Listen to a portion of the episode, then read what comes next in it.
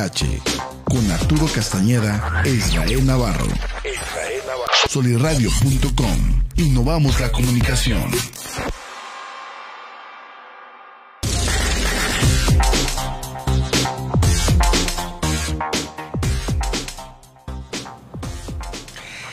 Hola, hola, ¿qué tal mis queridos emprendedores? Me encuentro como siempre muy contento aquí en compañía de mi amigo, colega, camarada y eh, guía de aventuras en este más episodio ya número 33, Arturo, de Podcast Universo RH con un tema fantástico, fabuloso. Creo que me cae el saco como anillo al dedo que se llama Ventajas y beneficios de contratar personas mayores de 40 o 45 años para tu empresa o tu organización.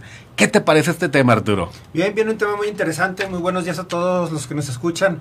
Cuando dijiste lo de emprendedores me acordé de Carlos Muñoz, que así arranca Fíjate que, eh, digo, lo primero, agradecer aquí a Soli Radio, a Cristian, a nuestro buen amigo Ariel, quienes están en producción, y obviamente también a todos los que nos escuchan.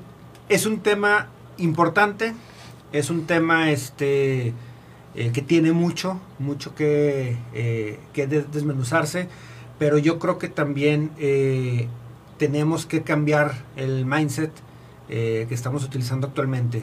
Digo, personas que están de 45 y hacia arriba, personas que acabamos de pisar los 40, híjole, o sea, este, sí es complicado el mercado, pero yo creo que es más complicado que esto se está convirtiendo en un cliché, en un contrata jóvenes, en un tráete a los jóvenes, en un este vamos por jóvenes, pero la realidad de las cosas es que se está volviendo eh, algo sinuoso en las organizaciones, el traerte a los jóvenes buscando pagar menos, este, buscando eh, entrenarlos aquí en casa, pero resulta que no, ya está empezando poco a poco también a cambiar la cultura de contratación.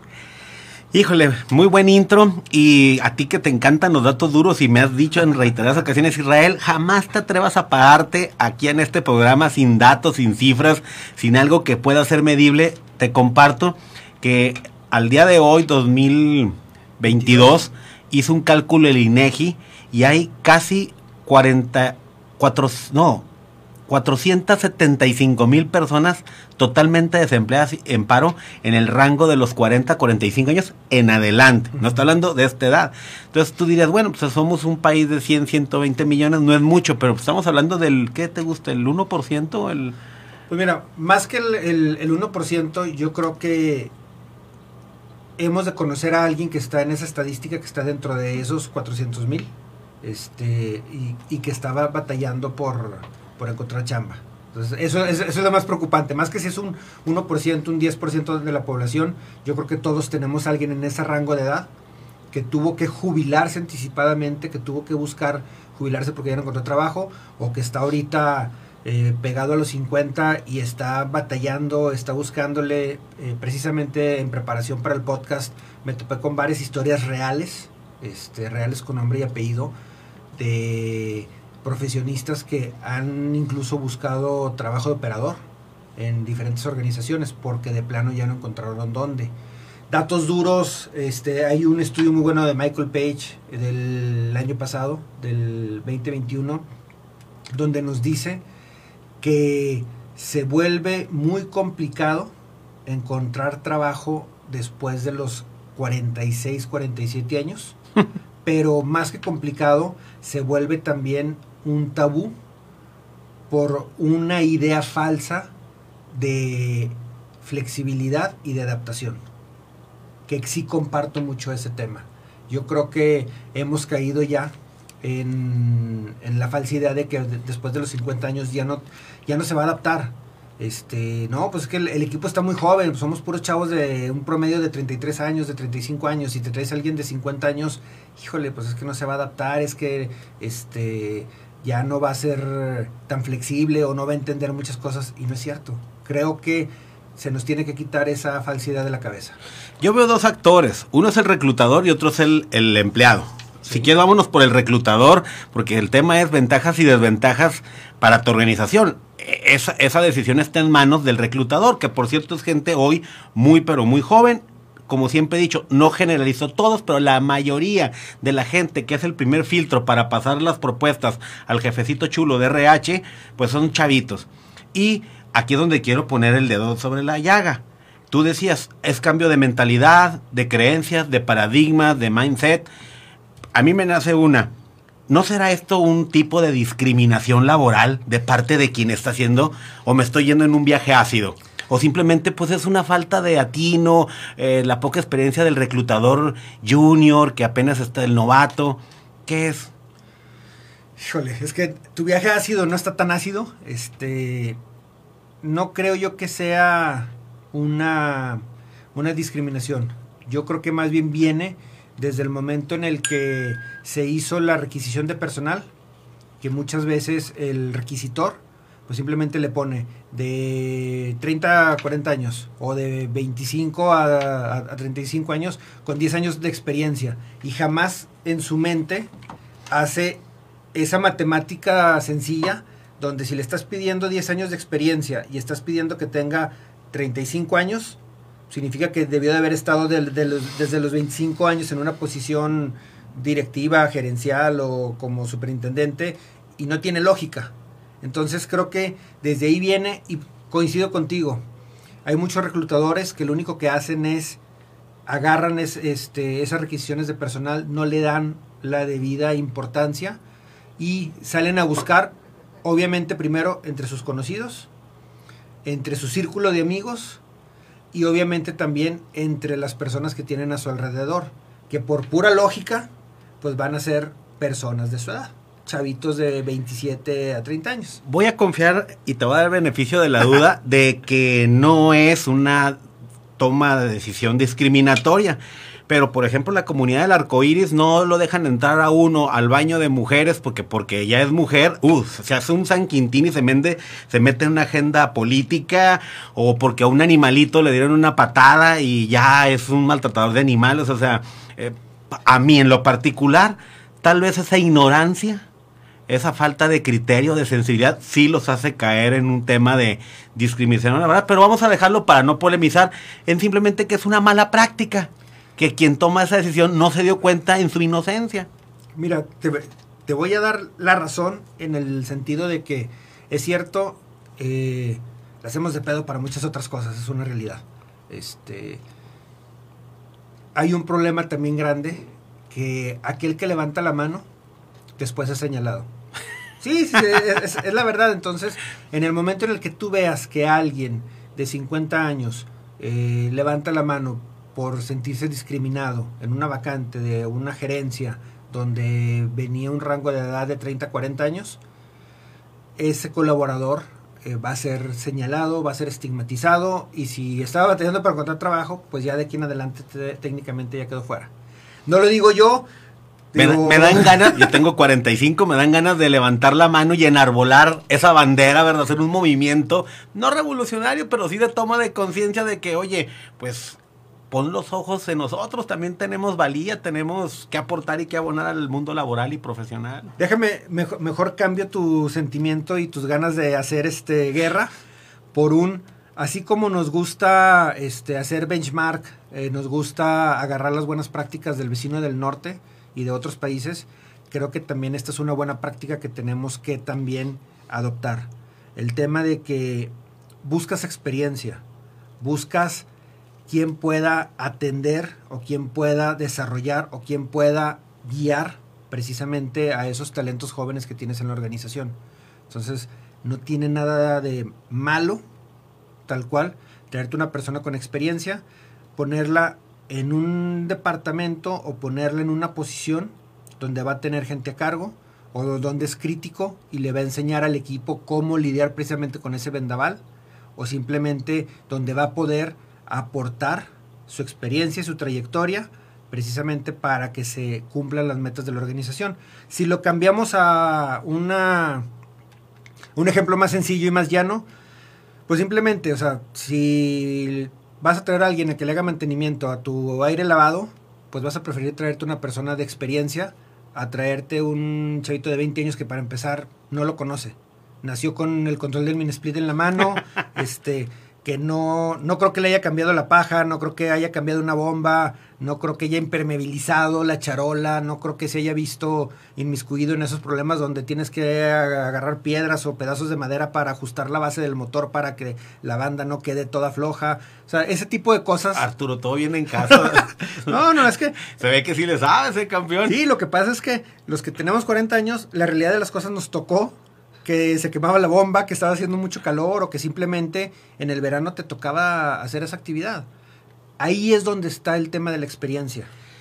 Hablando de ese tema, y es para que la gente que nos está viendo y nos está escuchando tome conciencia, vea la gran oportunidad que se está perdiendo de no contratar gente eh, mayor de edad y aclarando Arturo, que pase sus filtros como todo RH. No estoy diciendo que, ah, es que como soy mujer, me merezco mi cuota de género y yo ya quiero ser gerente o directora. Ah, como ya tengo 45, me tienes que contratar. No, no, no, no, no. O sea, tendrás 45, 50, 60, tienes que pasar un proceso de selección y reclutamiento, pero con una amplia oportunidad de que te puedas quedar y que el tema de la edad no sea un, ¿cómo se dice? Un issue. Sí, en contra tuya.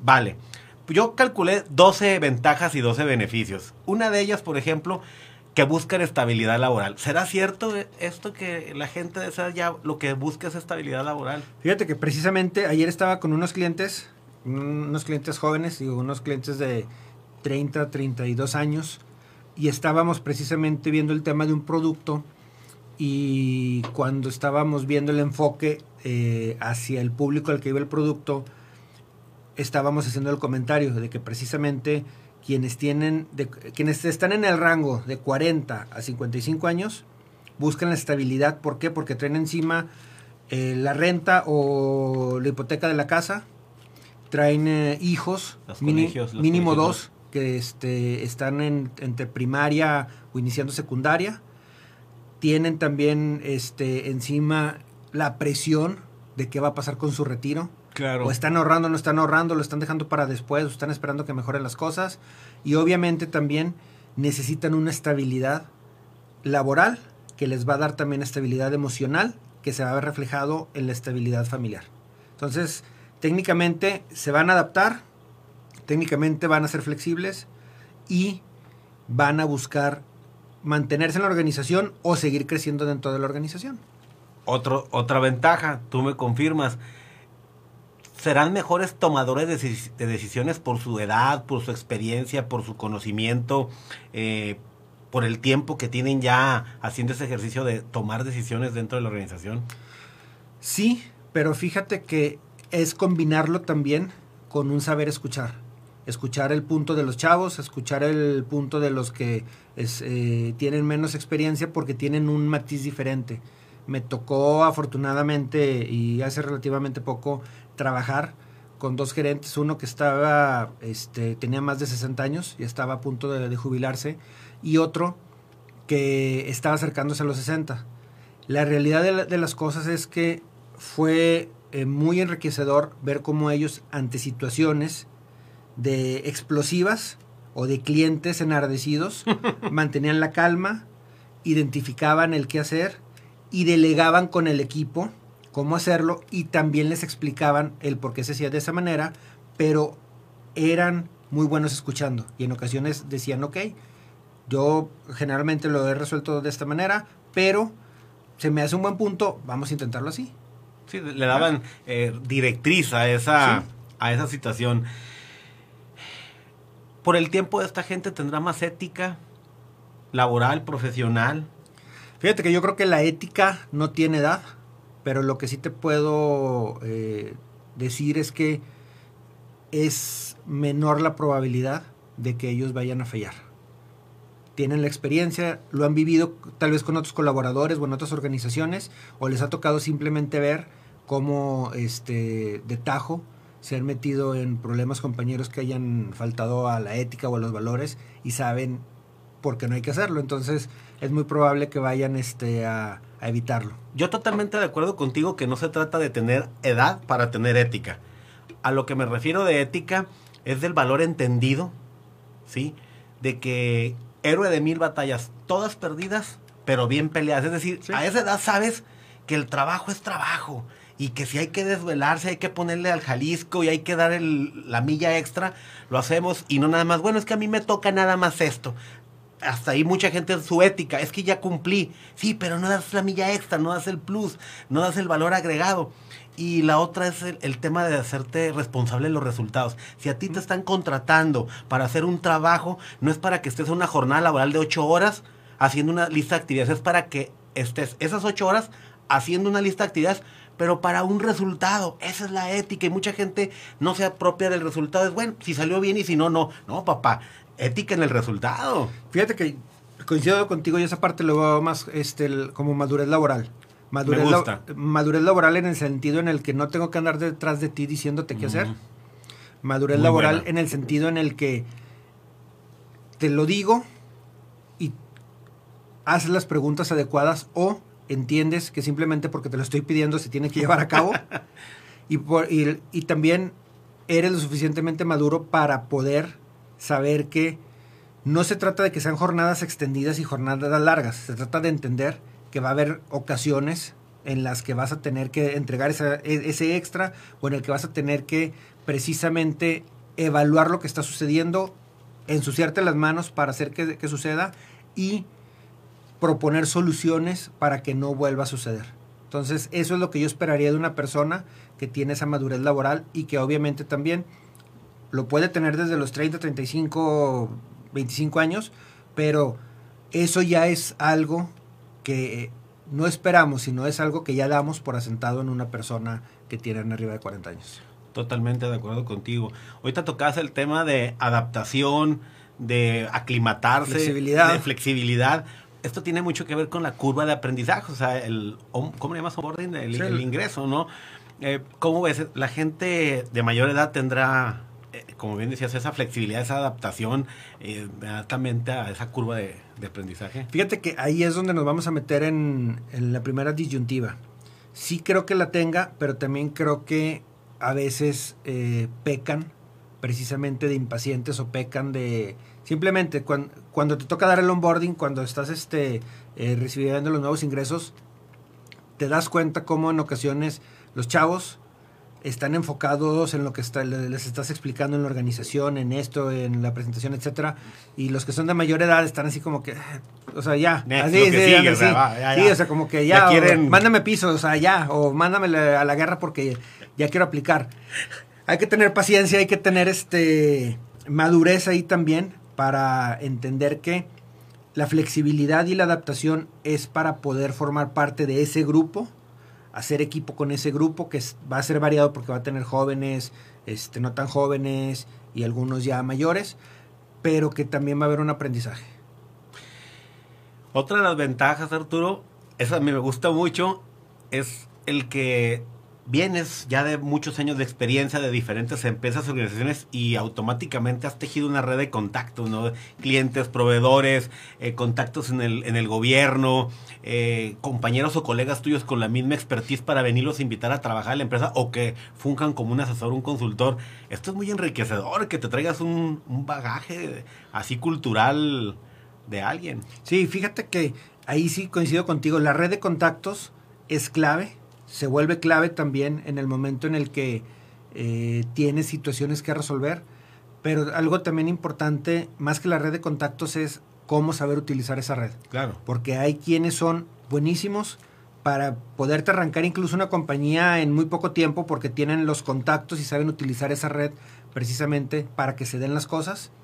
Y hay quien tiene la red de contactos pero simplemente prefiere dejarla como ahí para cuando se ofrezca. Ahí también es parte de la madurez. Sabes cuándo pedir el favor, sabes cuándo este, verdaderamente pelearlo y sabes cuándo voltear y decirle a la organización, sabes que no es de esa manera, no se va a poder, vamos a mejor hacerlo este, con este método alterno o vamos a seguir el camino que, todo el mundo está siguiendo. Sí. Poniendo ejemplos para no perdernos en ese tema que también tiene su lado oscuro. O sea, no estoy diciendo a que te traigas, ¿sí? A todas las clientes, ¿sí? De, De, de, la empresa donde estabas a la nueva. Es más, si te la traes, a mí me darías miedo contratarte con esa mentalidad. Pero imagínate, a veces estás en otra empresa, en otro giro, tú tienes contacto con cadena de suministros y en tu organización, tu empresa, pues eso te ayudaría muchísimo a tener una red de proveeduría o simplemente que esos no son tus clientes, pero pueden ser clientes potenciales para otro tipo de giro de negocio. Eso es lo rico. Sí, no, y, y también, digo, el tener esa red de contactos de tu mismo giro te permite también a veces hacer las preguntas necesarias para poder decir, oye, ¿sabes qué? Estoy haciendo una investigación, oye, fíjate que estoy teniendo este problema, quiero saber si tú también lo tienes, oye, estoy batallando con este ah, proveedor, quiero ver si tú me puedes recomendar a alguien más, también se vuelve un aliado estratégico. definitivamente. Pues sí, totalmente de acuerdo en lo que decías del cambio de paradigmas que necesita la gente de reclutadores. Ahorita le vamos a pegar un poquito también a los que tienen 40, 45 en adelante. Sí, definitivamente tienen que cambiar esa mentalidad, ese criterio. Parecería que el criterio de los reclutadores es que Chango Viejo no, aprende, maroma, nueva, de que, bueno, es que una gente de 40, 45, el chaborruco, eh, o, te ven ya como el obsoleto, el decadente, el arcaico, que tal vez muchos por eso se lo han ganado también, porque están con esa mentalidad. Y yo creo que uno va madurando, pero también uno debe tener esa empatía, esa conectividad con, con los muchachos, con la gente joven. Creo yo que ya también el, el que tiene arriba de 45 años ya también se puso las pilas en el sentido de dejar de querer perfeccionar muchas cosas porque ya se dio cuenta que esa generación empezó a quedar relegada, sí, es la verdad. Entonces, como bien dijiste al inicio, hay que pasar todos los filtros y eso te hace ser todavía mejor y te hace buscar mejorar. Simplemente si nos vamos a, un ejemplo eh, deportivo, pues no es lo mismo este, el equipo de los que tienen arriba de 40, de 40 años jugar contra un equipo de, los que tienen 20 años. Y conforme vas avanzando, sí, te vas volviendo más lento, tus tiempos de reacción son menores, eh, deportivamente hablando cambian muchas cosas. Pero en este caso, el tema aquí es poder aprender cómo desarrollar en una entrevista toda la experiencia que tienes para venderle precisamente al reclutador, que en ocasiones es una persona muy joven y en ocasiones también sin experiencia, pues venderle el por qué tú eres la mejor opción. Ahora, algo que yo también he visto es que muchas organizaciones que verdaderamente se preocupan por cómo contratan y cómo llevar el proceso eh, de reclutamiento, le dan una capacitación muy específica a esos reclutadores. Puede tener 27 años, puede tener 25 años, puede tener 30 años, pero tienen que seguir una metodología. Y esa metodología hace que sea que el campo de batalla sea parejo para todos. Una metodología, por ejemplo, STAR, en la cual tienes que hablar de la situación, tienes que hablar precisamente de cómo lo afrontaste, tienes que hablar de cuál fue el desarrollo y tienes que hablar del resultado. Entonces, ¿qué significa? Significa que prácticamente ahí las reglas son parejas para todos, independientemente de si tienes 50 o si tienes 20. Sí.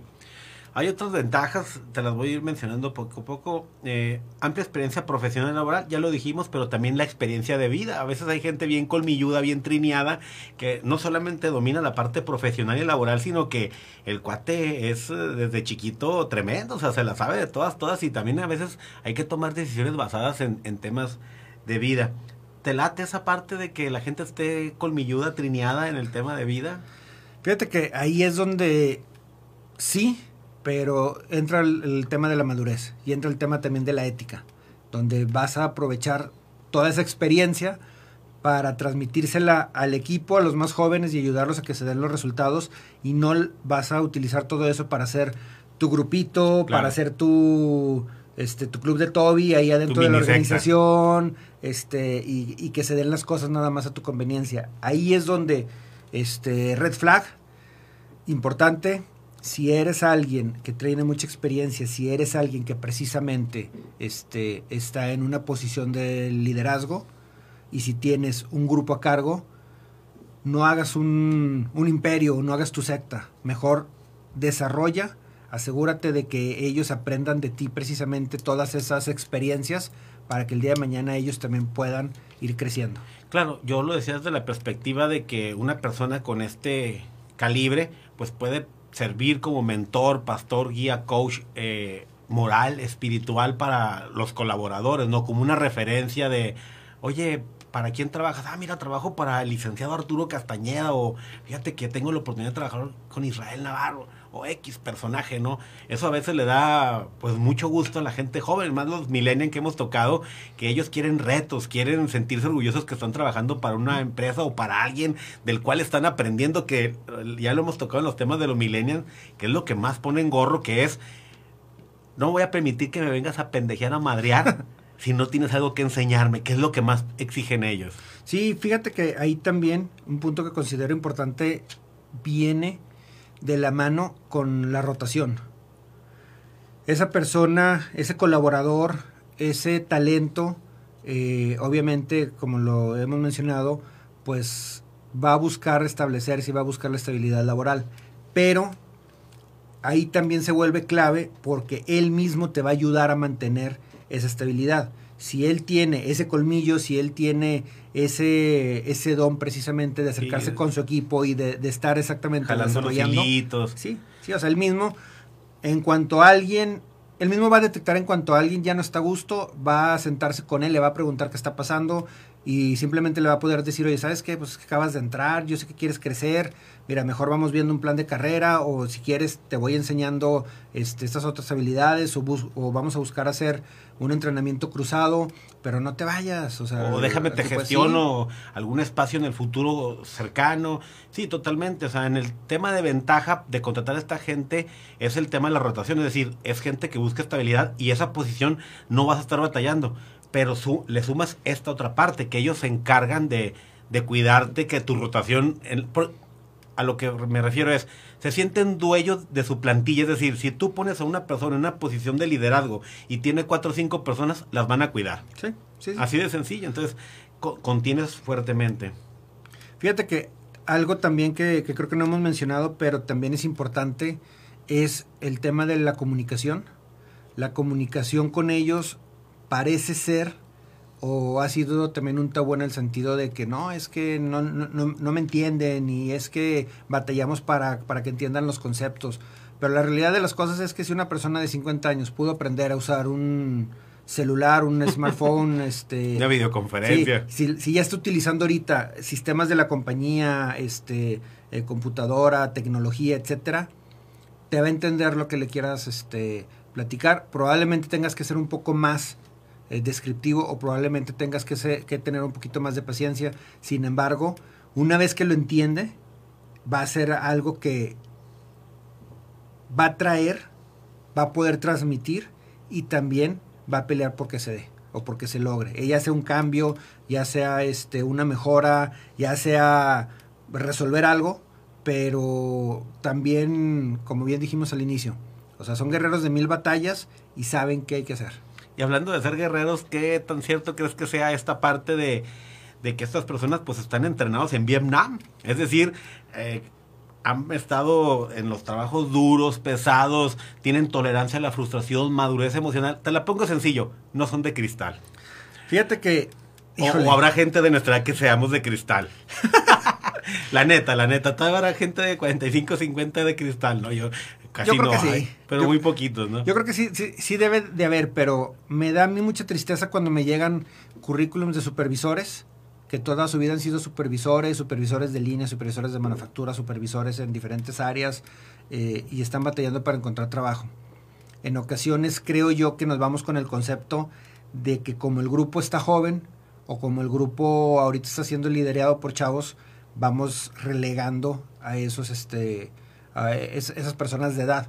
Sin embargo, creo yo que en ocasiones tiene que ver mucho con el plan de carrera que no existe o con que llega un momento, y lo hablamos en otro, en otro episodio, llega un momento en lo que haces es que simplemente a esas personas les das una posición donde es más de facilitador, es una posición de entrenador, es una posición de estar... es un facilitador. Sí, o sea, es una, una posición de enfoque donde transmiten su experiencia. Ahí es donde creo que como organización tenemos que entender que esas personas que tienen ya muchos años, esas personas que ya de edad también este, eh, cruzaron la barrera de, de los 50, son personas que podemos irlas desacelerando para que sean coaches, para que sean líderes, para que sean facilitadores. Vuelvo al punto.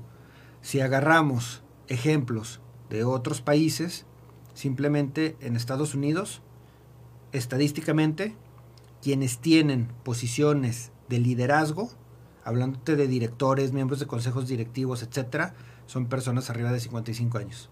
¿Y por qué lo hacen? Simplemente en ocasiones nada más son consultores.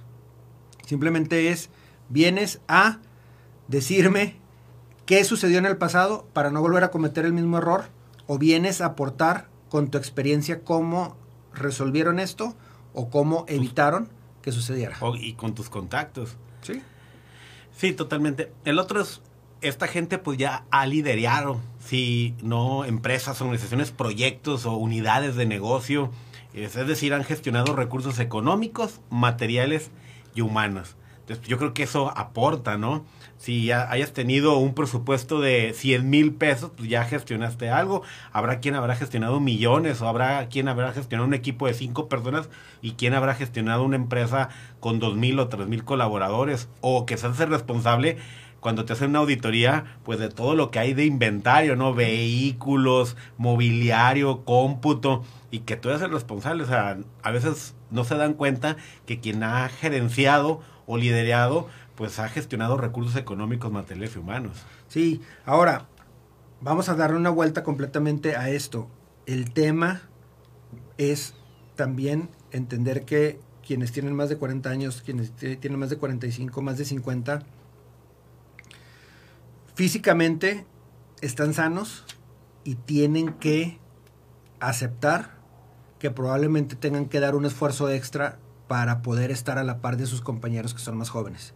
Ese tema, así es, o sea, no lo inventamos nosotros, no lo podemos nosotros eliminar, simplemente tienes que entender, carnal, que tienes que cuidar mejor tu salud, tienes que este, probablemente hacer ejercicio para poder este, estar a la par de lo que hacen tus compañeros, o tienes que regular mejor tu sueño, tu este, estrés, tu tomadita del fin de semana, tu alimentación, este, sí, tu alimentación, tus, también con quién te juntas, porque tienes que estar a la par de lo que se espera en sí, el sí, equipo. enterote. Sí, sí, sí. Enterote. Sí.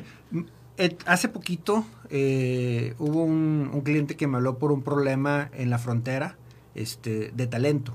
Ellos se dedican precisamente a la distribución de bebidas y están batallando con el tema porque eh, personas de arriba de 40 años no quieren trabajar, no quieren el que si el horario, que si porque el sábado, este que si el tema de eh, que es muy pesado, este que si el trabajo no está este de acuerdo a lo que ellos están buscando, etcétera, etcétera, etcétera. Y están batallando precisamente porque no o sea, no quieren trabajar, se les hace muy pesado y se les hace también que ya no están en edad de andar haciendo eh, ese trabajo.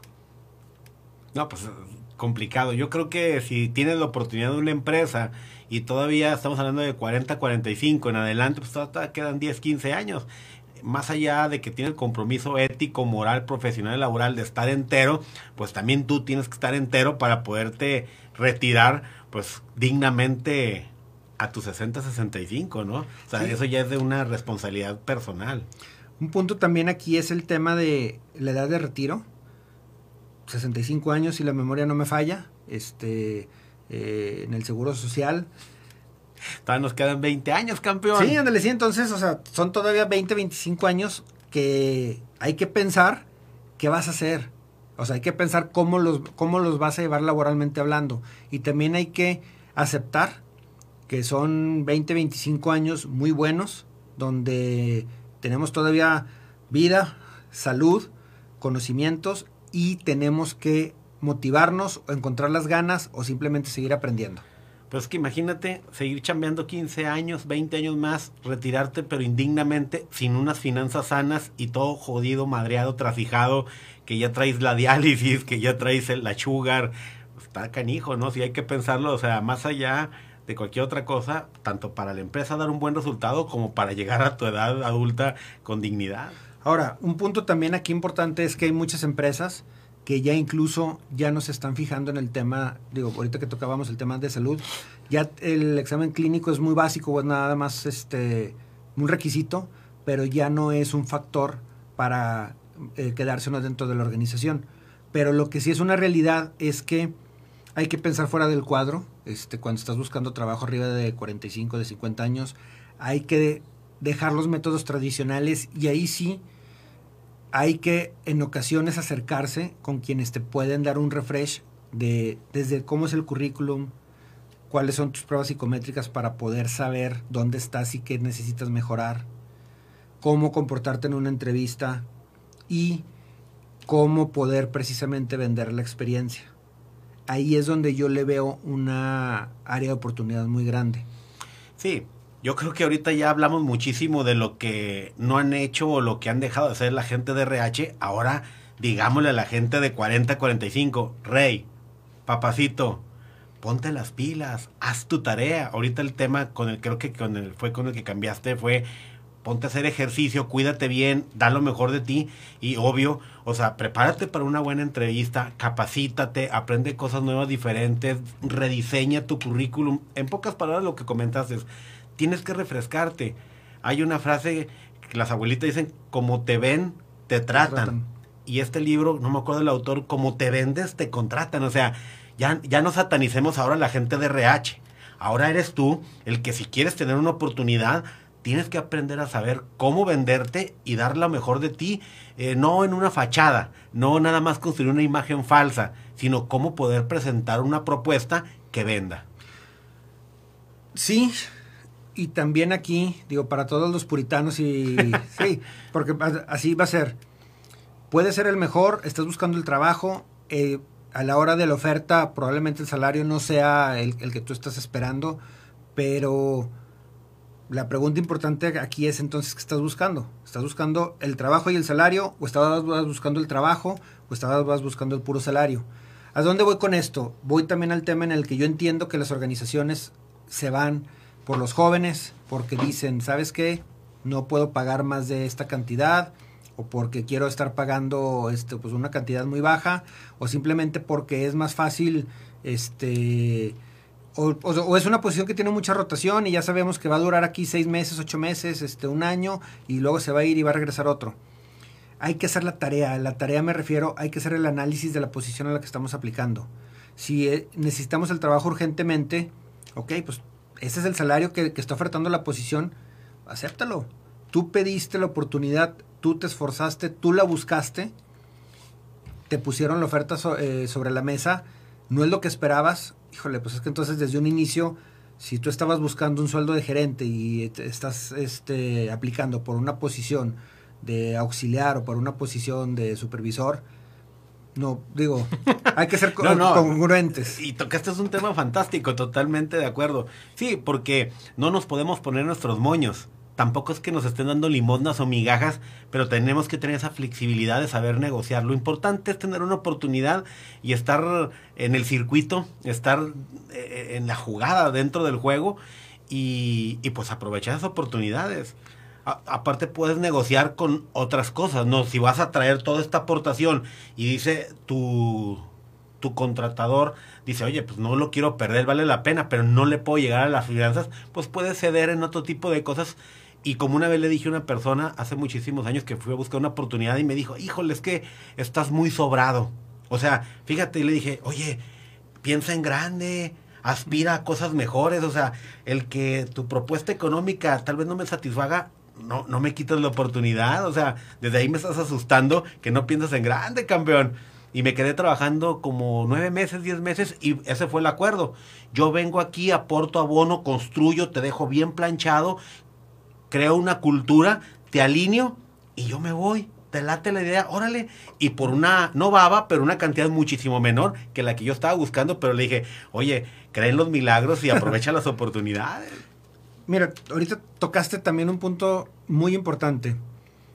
Ahí es donde viene también el, el tema del reclutador. El reclutador sí puede precisamente visualizar esa oportunidad de oro de tener una persona que tiene la necesidad y que está dispuesta a aceptarlo. te va a durar poco, sí, pero como, como bien dijiste ahorita, se puede, puede haber un acuerdo. A mí me ha tocado en ocasiones decir, mira, ¿sabes qué? Va, vamos a hacer de esta manera, nada más necesito que te quedes mínimo un año. O sea, mínimo un año. Y sí, o sea, mínimo, eh, y en ese año ya te aportó, ya desarrolló esto, que ya se quedó, le gustó, hubo oportunidad de vender su trabajo, hubo oportunidad de decir, oye, esta persona está lista para algo más, no hubo en su momento, pero ocho meses después, siete meses después, un año después, cambiaron las condiciones de la compañía, hay otro puesto, aplicó de, eh, una vacante interna, se movió, mejoró, sí funciona. es que esto es una mentalidad muy estratégica de negociación. Es como el valor entendido entre una empresa de fast food, de comida rápida, que contrata muchachitos de la escuela, de la universidad, saben ambos partes saben que eh, es un es meramente transaccional. Sí. y tú también como adulto lo puedes hacer y la ventaja, como te digo, dejas una cultura y dejas todo alineado, planchadito y con estándares y procesos y ambos quedan satisfechos. Fíjate que ahí es donde ahora la empresa tiene que abrir un poquito esa visión. Hay empresas que no tienen esa visión o hay reclutadores que no tienen esa visión, pero ténganla, entonces, ténganle confianza a, a poder traerse a alguien con mucha experiencia que probablemente no les genere eh, de entrada eh, la confianza. sí, sí, o sea, que, que, si la adaptación, que si aquí, que si allá, pero inténtenlo, platiquen con esa persona, díganle, ¿sabes qué? Mira, esto, aquí quédate mínimo un año, ayúdame resolviendo esto, este, y si después de un año no hay manera de incrementarte, no hay manera de darte algo más, o no hay manera de poder pagarte lo que vales, ok, o sea, lo entendemos, nos sentamos este, y, que sea transaccional, pero date tú la oportunidad de traer ese talento a tu organización. Sí, me gusta la frase. Y tú también, si estás pidiendo una oportunidad para entrar a una organización, acéptala. Digo, si no, ni te acerques. Híjole, ha sido un tema muy interesante. Eh, no sé cuánto tiempo nos queda por ahí en cabina. ¿Andamos bien? Ah, perfecto un tema que yo traigo intriga es el tema de la honestidad. Dicen que la gente de, mayor edad eh, pues cuida más las finanzas, es menos, es menos propenso al ña, ña, ña andar buscando ahí haciendo negocitos turbios. ¿Será cierto esto? O igual que la ética, nada tiene que ver con la edad del que si eres más tranza o no. La ética no tiene que ver con la edad. Este, digo, el que trae buenos valores de casa los va a llevar a todos lados. El tema de la honestidad eh, es un tema que se ha tocado mucho y es un tema que a mí me tiene un poquito intrigado porque antes veíamos comerciales que te hablaban de valores, de honestidad, de juega limpio, de este, demuestra tus valores fuera de casa y tenemos mucho tiempo que, yo ya no veo esos comerciales. Yo, yo los sigo utilizando a veces para mis, mis clases, pero ya no he visto esos nuevos comerciales. Pero lo que sí te puedo eh, asegurar es que más bien saben cómo actuar ante una situación de valores. Saben no dejarse presionar por el proveedor que les está diciendo o por el cliente o por el externo o por el interno que les está diciendo, oye, vamos a hacer esto, oye, mira, vamos a modificar esto, oye, ¿sabes qué? Este, pues necesitamos los dos que, que nos den el bono, eh, nadie se va a dar cuenta, eh, no sé, mil situaciones que pueden suceder, pero la ética se trae desde casa y la ética se mantiene. Hablando un poquito de, la madurez laboral, sí también se mantiene, sí también este, es más fácil entender y aceptar con los años cómo lidiar con esas situaciones sin que la otra persona se ofenda, se moleste, la agarre contra ti, este, eh, quiera bloquearte, quiera molestarte, quiera quemarte, etcétera. Pero una, una realidad es que cada vez también se vuelve más complicado este, llevar negocios limpios. Híjole, sí. De hecho, ha habido varios cursos. El otro día me pidieron un curso acerca de transparencia, honestidad, manejo de, valores, dinero, porque eh, es una realidad. Se ha dejado mucho de tocar el tema de valores dentro de la empresa y es como si fuera un hogar, fuera una casa, pero sí, mucha gente no por ahí. Oye, Arturo, otro tema, no sé si sea tabú, pero de ventaja eh, pues una persona de 45, 50 años en adelante, pues ya tiene, sí tiene hijos, pero ya son gente adulta, eh, son niños adolescentes o ya niños grandes, ya no son niños chiquitos, lactantes. eso de los permisos, las licencias, es que ya se me cayó, me hablaron de la guardería. ¿Sería padre esto de también ver esa ventaja o, ya está muy salido del... No, no, tocaste un tema que, eh, que pocas veces se toca, pero es una realidad.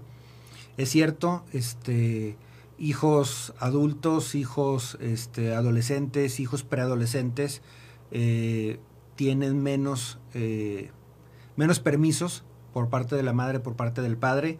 Eh, tienes ahora también la situación de que hay muchas madres solteras, muchas madres divorciadas, pero también las organizaciones tienen ahorita la flexibilidad en que si tú como trabajador verdaderamente dejas este, estos, estos permisos para cuando se requieren y tú como empresa tienes la flexibilidad de entender que cuando te están pidiendo el permiso es porque verdaderamente ya agotaron las instancias externas y tienen que atenderlo ellos. Digo, el colaborador se va a quedar, el colaborador va a fidelizar también ese tipo de, prestaciones, le podríamos llamar o ese tipo de concesiones, y la empresa también va a contar con un colaborador que va a estar más comprometido. Un tema, digo, este, ahorita dándole también un giro completo a esto, y antes de que se me olvide, pero va por el tema de ética y valores, es el tema también de la transparencia y de lo que tiene que ver con eh, con la congruencia. No puedes estar pidiendo eh, o estar publicando vacantes donde les estés poniendo un rango de edad. Siendo sinceros, o sea, digo, yo entiendo que si pides 20 años de experiencia, pues no le vas a poner un rango de edad de 25 a 35 años. sucede, o sea, es, la verdad, sucede. Este, eh, si estás pidiendo que tengan 5 años de experiencia, yo entiendo.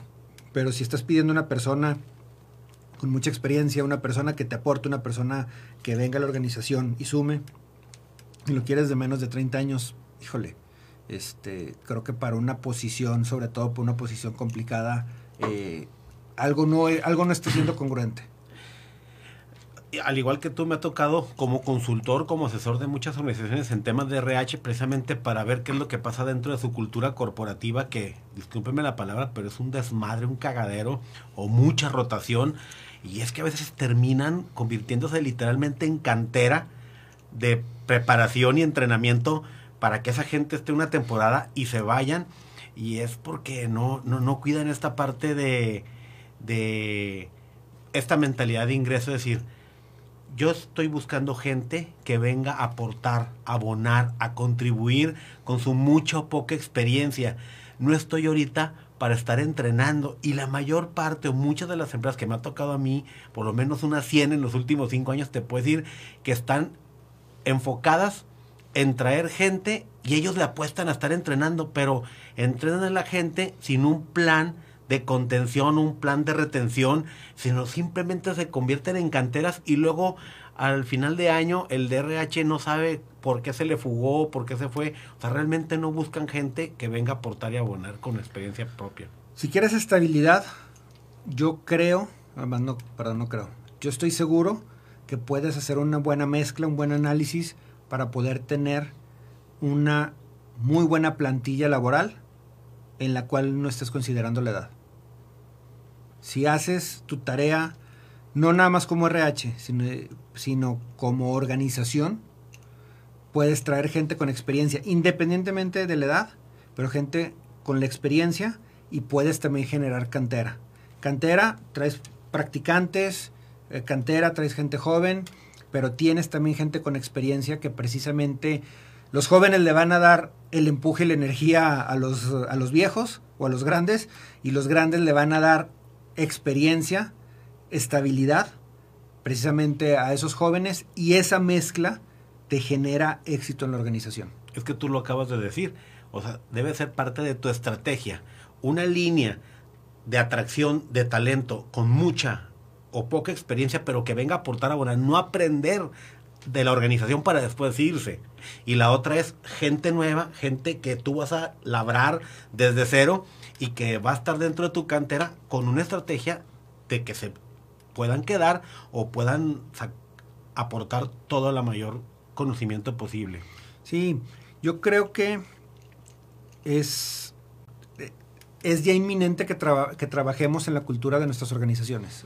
tenemos que dedicarle el tiempo a esos detalles, dejar de ver una requisición de personal y nada más firmarla y enfocarnos nada más en el conocimiento, o sea, también eliminar el tema de, de la edad, eliminar el, este, el tema del género, o sea, simplemente es, vamos a buscar tener esa, esa mezcla perfecta, como en un motor, tiene que haber una mezcla aire, gasolina, chispas, y, cuando todo funciona, cuando todo embona, tienes un motor eficiente.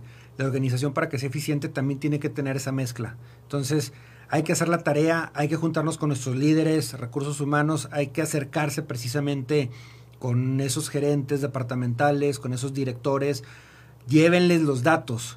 Nuestra organización tiene un promedio de edad de 33 años, 35 años, 31 años.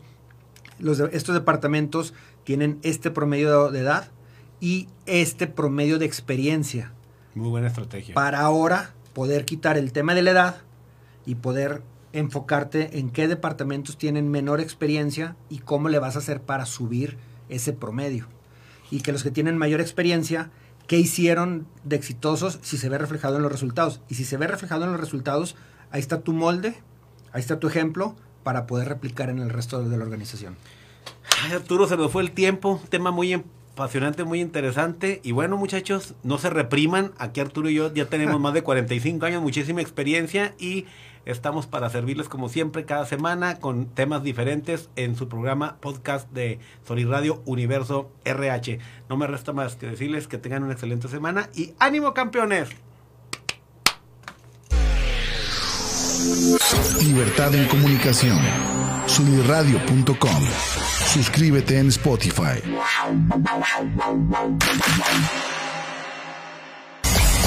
Emisión de vanguardia. Sunirradio.com. Suscríbete en Spotify.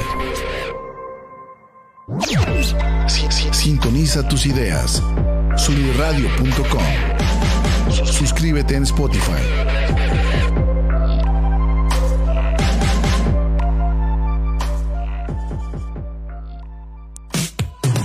Soy Ani Aguirre y te quiero invitar a que escuches Martecitos, todos los martes a las 11 de la mañana en vivo por soliradio.com, por soliradio.com, donde ponemos sobre la mesa historias inspiradoras, temas que nos inquietan y nos gustan, como en cualquier buena reunión de amigos. Toma tu café y acompáñanos. Entra a soliradio.com y conócenos. Suscríbete en Spotify.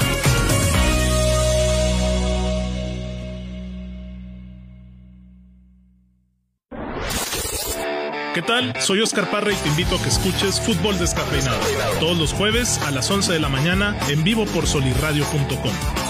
Trataremos la actualidad del fútbol mexicano e internacional, eso sí, sin análisis engorrosos ni aburridos.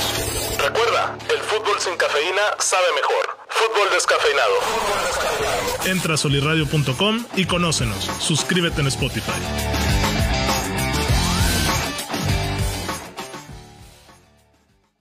Hola mis queridos híbridos digitales, somos Arturo Castañeda e Israel Navarro. Los invitamos a que nos escuchen en Universo RH todos los miércoles en punto de las 10 de la mañana en vivo por soliradio.com. En este programa veremos temas de cultura organizacional, liderazgo, gestión de talento, desarrollo profesional, ambiente de trabajo, entre otros temas de vanguardia. En Universo RH resaltamos la importancia del factor humano en todos los ámbitos. Los esperamos. Entra a soliradio.com y conócenos. Suscríbete en Spotify.